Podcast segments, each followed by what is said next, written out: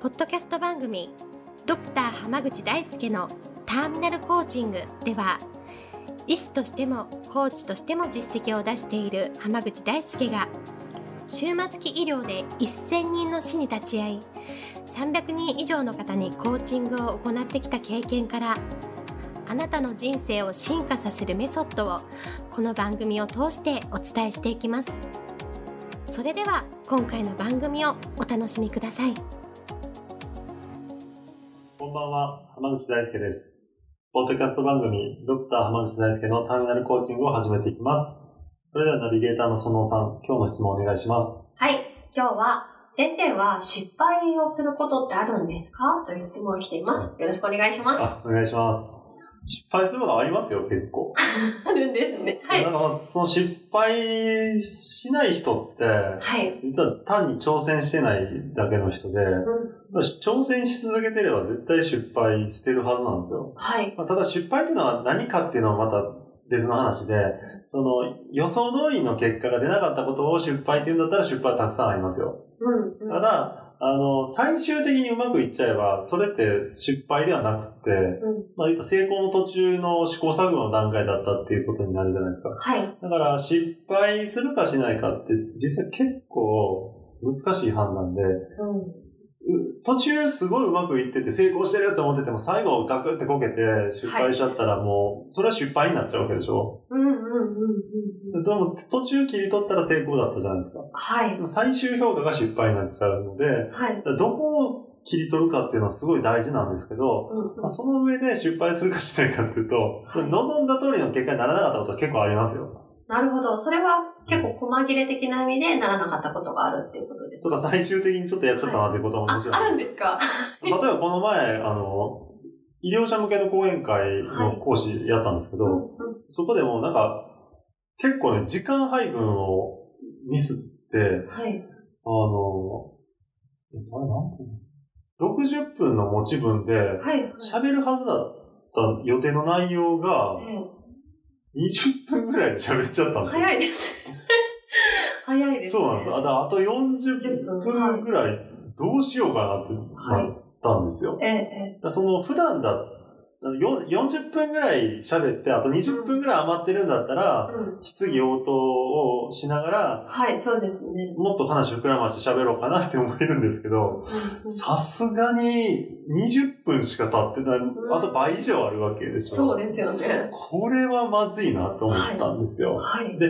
ただ、そこで結構人が大きく分かれる部分があって、うん。もう20分で終わっちゃったらダメだって言っても、終わって逃げ帰るようにどっか行っちゃう人もいれば、 はいあのもう強引に終わらせて、はい。とか強引に質疑応答すごい長くしたりとかっていう人もいるんですよね。はい。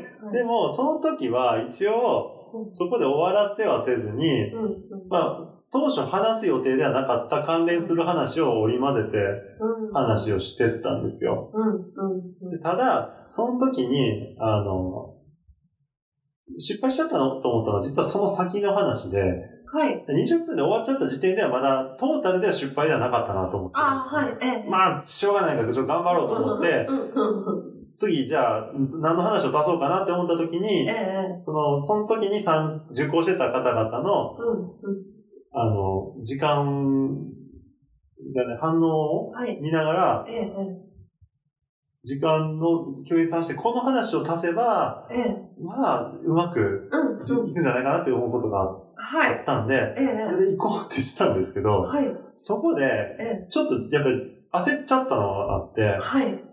会場に来られてる方々が理解できるギリギリ上からちょっとさらに上ぐらいの話にをしちゃったんですよ。あ、ちょっと難しかった。そうそうそう。 結構、あの、半分ぐらい、なんか難しそうな顔とかポカーンってしてる人がいてへ、ー半分は、あなるほどって聞いてる感じだったんああ、はい。ですね。そう、なんか本当に失敗したなと思うそっちだったんですよ。ああ、そのテーマの選出のとこが微妙だったから。そうなんですよ。で、最も失敗したなと思ったのうんは、うん。あの、そう選定とかも別にそっから調整すればよかったはい。のを、はい。やばって思いながら喋ってたんで、ちゃんとその、終わりかけになるま えで、え。参加者の方々があつーいてこれてないっていうのをちゃんと見え見えてなかったんですよ。なるほど。ああ、もう焦っちゃって。そうそうそう。あだーそうですねだからそこが一番の失敗だったなっていう感じなんですよね。はい。そうだから、結局のところ、し、1回目の失敗は全然す、リカバリーはできたんですけど、その後のリカバリーに失敗したって感じ。なるほどですね。はい。だから、そこでやっぱ学んだことっていうのは、うんうん。その、まあ、講演会って何のためにするかって言ったら、参加してくれた人が何、何かこう新しい行動ができるようになったりとか、うん新しいことに踏み出したりするようになるようにお話、自分の知識とか経験をお話しする場なので、うんそれが半分ぐらいの人がポカーンってなっちゃうと、半分の人には伝わらなかったってことじゃなういですか。んうんだからそこにちゃんと立ち返れば、はい。まあ時間配分ミスって、うんこうやったら、後半は元々のタイトルとあんまり関係ない話にどんどん移っていくわけなんですけど、うんうんでもそこでもやっぱり反応を見ながらちゃんとやってれば、ええしっかり伝わってうまくいったはずなんですね。はい。だからそこで、焦らずに、ちゃんと結果を持ち帰ってもらいたいっていうふうに思い直せたかどうかが大事だから、うん僕は今回のことで学んだのは、やっぱりそのリカバリーするときに、はい。焦らずに、うんしっかりと、最初から最後まで、か、その、受講者の反応を見ながらやらないといけないなっていうふうに思ったんですよ。うん、なるほどですね。はい。失敗した時の、その失敗に対する対処法そうですね。のが大事ってことそうなんだ。失敗自体はもうどうしようもないんですけど、はいそれをいかに糧にして、うん次うまくいくために頑張れるかとか、はい取り戻そうだったら取り戻すためにどうするのかっていう視点がすごく大事だなっていうふうに思いました。なるほどですね。じゃあそういうふうにそれこそ普通の人も考えていったらいいかなって感じ。そうですね。なるほど。ありがとうございまじゃあす。今日はこれで終わります。ありがとうございましたあ。りがとうございました。本日の番組はいかがでしたか番組ではドクター濱口大輔に聞いてみたいことを募集していますご質問は d a i s u k e h a m a g u c h i c o m 大輔濱口 .com の問い合わせから受け付けていますまたこのオフィシャルウェブサイトでは無料メルマガやブログを配信中です次回も楽しみにお待ちください